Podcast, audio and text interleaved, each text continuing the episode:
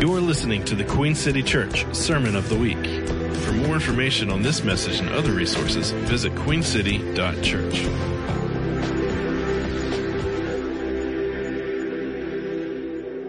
Raise your hand if you're doing okay. All right, all right, everybody. Mildly satisfactory in here. Praise the Lord. You know, as as a pastor in a church, there's two things that you always want. You always want God to show up, and then you really don't want him to show up at the same time. Because if he shows up, it typically ruins your plans, and you you find that you have to explain a whole lot. You know, like you don't have to explain church. Like everybody files into church, you know what's going to happen. But when when the Holy Spirit, um, I don't know the right word to use, but uh, when the Holy Spirit starts moving in a way that's different than we're normally used to, or that maybe we don't have a theology for, people stand in wonder. We wonder what the heck is happening right here and right now. Well, the first thing is if you haven't figured this out about God yet, um, you probably are not going to figure out everything about the way that he does things. If you think that in order for God to do something that you must first understand that thing, then you're thinking about him all wrong. He does things often in ways that perplex us. Yeah. So, um, it, and it's not to say that we shouldn't work to understand things. I, I love the scripture and I love searching the scripture out for understanding. And so a lot of times when the Lord does something like he did this morning, if you, if you're not familiar with that context, it could cause you to go, hmm, I'm not too sure about that. I remember, uh, early on when Amy and I were first married, I think it was around 1995. Somebody showed us a VHS, VHS cassette tape of a church service that was going on somewhere in Florida. And I saw a church service that I had never seen before in my life. The first words that came out of my mouth were, that cannot be God. Well, what I was really meaning was I've never seen anything like that and my, my mind is fairly limited. But eventually I discovered that, you know, God tends to do things that look different than what we're expecting. So, and, uh, Amy and I were just talking about, I mean, we love it. We love to worship like that. We love to call out to God like that. I mean, like we're kind of like, oh my gosh, isn't this great? This is kind of the greatest thing ever in the history of Queen City Church, you know? And, uh, and, uh, man, she said this thing I thought was so extraordinary.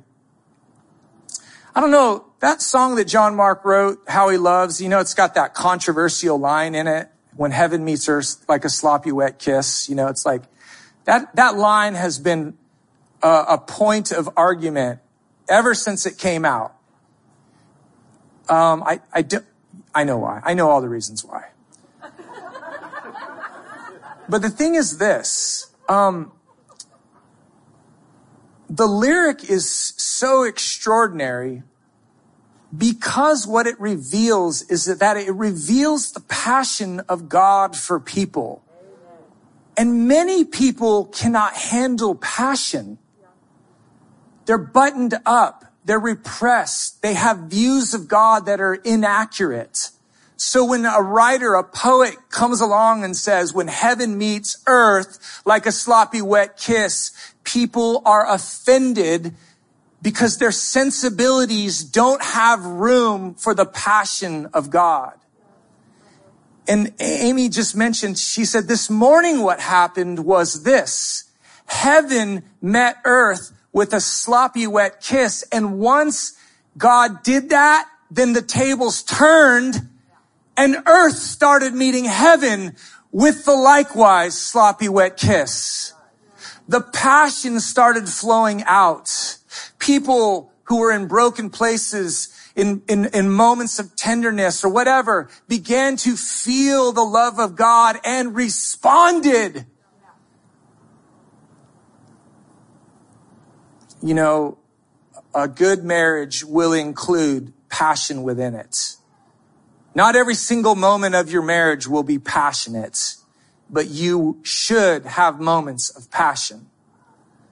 So if the church is the bride of Christ, there will be passion between the bride and the bridegroom. I'm sorry if that metaphor makes you feel a little bit uncomfortable. It's in the Bible, guys. But interesting, my sermon today, I'm going to talk about this things we love, but I'm so fascinated by the way the Spirit works. By in advance, in my sermon prep, there were things that happened in this room today that I'm going to be talking about today, and I just love that. So let's get started. Um, so I often think of the story of Abraham and how God came to him and he told him to leave the place that he was familiar with and go to a place that is strange. Y'all know the story in the Bible? There's the patriarch Abraham. He was in a familiar spot and God came to him and said, you need to leave the place that you understand and you need to go to the place that you don't understand. You need to go from the familiar to the unfamiliar. All right. So if you've ever had that dynamic in your life, you'll know that going from the familiar to the strange is not easy. To move from what you do know to what you don't know is actually one of the hardest things to do. When you go to a strange place, you feel things that maybe you did not feel in the place that you set out from. Any of you feel any strange feelings this morning? Like, I don't know what's going on here. This feels weird. This is unfamiliar to me. Anybody have that reaction? It's okay if you did. You have permission. It's all right. It's all good. But when you're in a strange place, you can feel lonely, you can feel unknown, and you can even feel like you don't belong. So why do people set out to go to places that potentially put them in an unfamiliar space? So Amy and I were, we were young. I know many of you have already heard the story, but we were young when we left our home in California. January 1999, we left everything that we knew and we moved to everything that we did not know. We went from the, unf- the, the very familiar to the totally unfamiliar, to the known to the strange. We moved to Charlotte, North Carolina. So why do people do things like that? Abraham did it because the Lord told him to go. I can't say that the Lord told us to move, but I can say that I did feel an invitation from the Holy Spirit. I felt an open door of possibility. So I think Abraham kind of had like this uh, stake in the ground moment where God actually spoke to him. I didn't have that moment, but I did feel like the wind of the Spirit blowing. We felt permission to go. So I could sense that God might be inviting us to North Carolina, but for what purpose, we had no clue. God will let you go into a place and he will not give you a reason. All right? Why is it that we always want reasons and God hardly ever has any to give? That's the way it is, isn't it? You're going through your life you're, you're walking into things that are unfamiliar, unexpected, and strange. And you say, God, I need a reason for this. And all you get from God is silence. Interesting. In the 22 years that we, that have passed, we have gone through many highs and many lows. And some way, somehow, the Holy Spirit got us here to this moment right now this morning with you. And we are all here this morning because the Lord got us here. The Lord got us here and he is doing something. The Lord got us here and he's doing something. I want you to know, I wrote those words before this morning happened. All right. That's pretty cool, right? The Lord got us here and he's doing something, even if it's unfamiliar. So it's important to acknowledge that following the Lord's leading in your life will not protect you from life's highs and lows. You can be faithful to follow the leading of the Spirit, but that is not 100% protection from the actuality of life. In fact, you may have some highs, but I can actually guarantee that you will have some lows.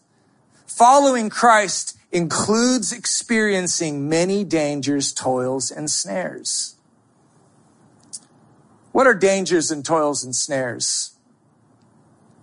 Well, they can be anything at all. The Bible says that they're, he, the Bible calls them various trials. Some trouble we make for ourselves, some trouble comes at us from the devil, devil, but lots of trouble just comes from being alive on planet earth. So, taking for granted the actualities of the difficulties of life or the actuality of the difficulties of life, what is it exactly that keeps us desiring Christ or desiring after Christ? What is it that gives us strength to endure? What is it that gives us language to understand when we find ourselves in the midst of seasons that we do not understand? What is it that gives us a tremendous sense of purpose, even when it seems like all of the odds are stacked against us, the chips are down, and it becomes apparent that the only thing which can be said about us is that we do not have a snowball's chance in hell? Well, for me, from my view, that thing is, it's the glory of God. It's the glory of God, y'all. What is the glory of God? That is a good question. The glory of God is the essence of God's goodness. It's the essence of God's goodness manifested in actuality. It's the essence of God's goodness that goes from being an abstract intellectual theory that you hold in your mind to a concrete thing that you experience in your life. And it has no bearing on whether you have money or you don't. It has no bearing on whether you have a great life or you don't. The goodness of God, the manifest glory of God is available to you in and out of every season, no matter what. Now, it doesn't always show up like it did this morning, but it's really good when it does.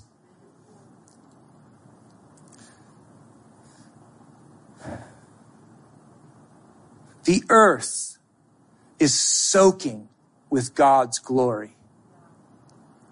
And we are a people who have been soaked in God's glory.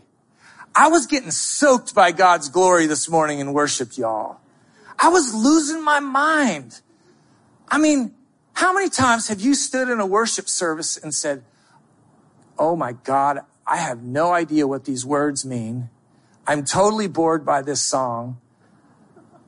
I wish I had a latte in my hand. Actually, better yet, I wish I was somewhere else at brunch. But aren't you so glad you didn't miss the glory of God this morning?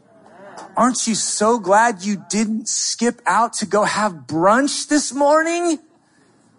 I'm telling you, this is the stuff that I live for. This is the kind of stuff that got me in my car 22 years ago with my two baby girls and my wife and moved across the country because on the back of my tongue, I had tasted the glory of God in my life and it ruined me.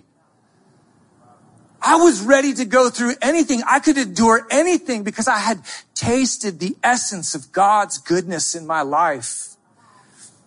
We are a people who have been soaked in God's glory. Here's the thing. If you taste the goodness of God, you will want more. If you taste the glory of God, you will want more.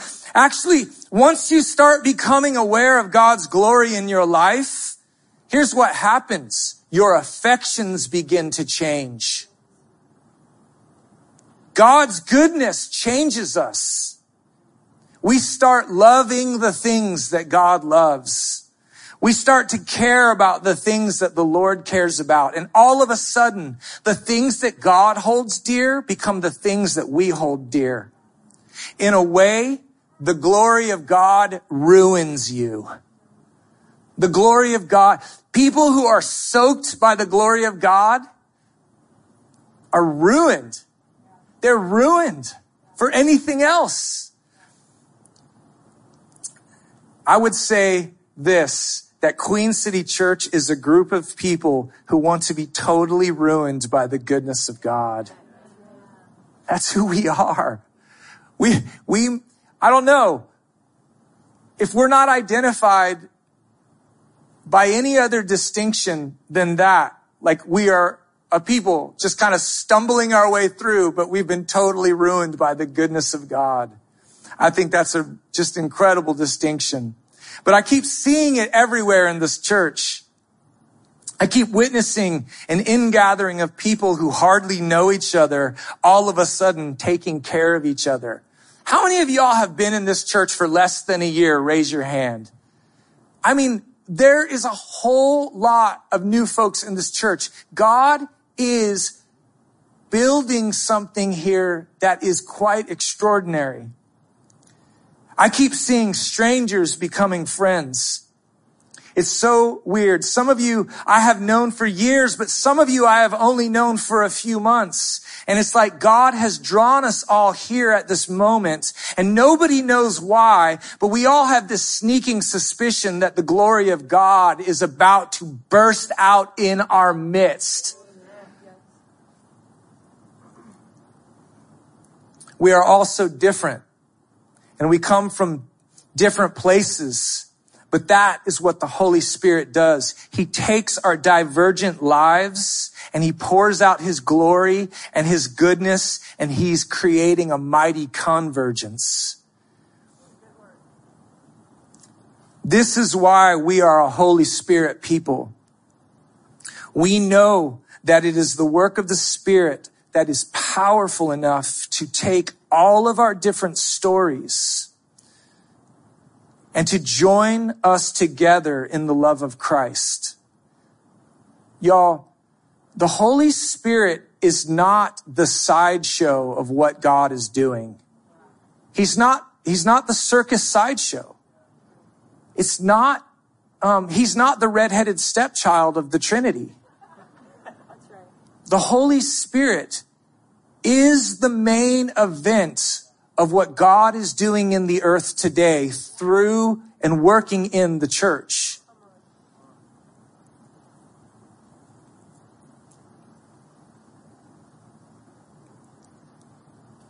If I had to choose one theological vision for the people of Queen City Church, it would be this passage found in Psalm 27 one thing. One thing I have asked of the Lord, this is what I desire, to dwell in the house of the Lord all the days of my life, to gaze on the beauty of the Lord and seek him in his temple. Listen,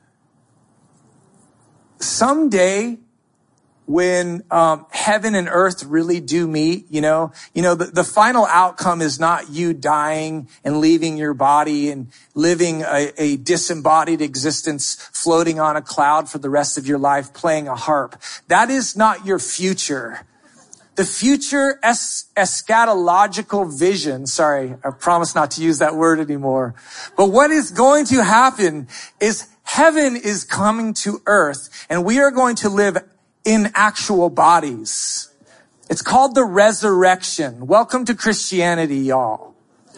You are going to live out the rest of your existence through all eternity with a body. But you will see the Lord at some point. With your actual eyes, you will see the Lord. And guess what? You're not going to be standing there with a latte, waiting for the white guy with the acoustic guitar and a microphone to lead you in praise. You are going to be falling on your knees and awe will be coming out of you. And when awe leaves your body, noise is made. And that is not an event that is meant particularly for the future. It is actually meant for your life now. We pray it all the time. Father. What's, the, what's that prayer? Our Father who art in heaven, hallowed be thy name. Thy kingdom come. Your will be done. What? On earth as it is in heaven. That vision of worship that we were reading from in Revelation, that's not somewhere in the disembodied distant future. That is a reality for you and I right now in this place. And we tasted a little bit of it this morning. It's not going to happen every single time, but it should happen more. Are you all with me? Okay. All that we desire is summed up in this line written thousands of years ago by King David's hand. To gaze upon the beauty of the Lord. To witness his glory, his essence, his goodness in all of its forms, to swim in the river of God's Holy Spirit, to see people meet Jesus for the first time, to see racial divisions destroyed, to see lives that were once ravaged by sin and brokenness to be healed and restored by the power of God. This is the place worth starting from. It's where I started from all those years ago when I packed up my car with my family to move to Charlotte. I had one desire. I had one love. My heart was seeking after the beauty of the Lord. If you need a vision for your life, if you want a spiritual vision for your life, you can read Psalm 27 and meditate on verse, verse four. Lord, let me gaze upon your beauty in my life, not after I've died, but now. I want to dwell in your house.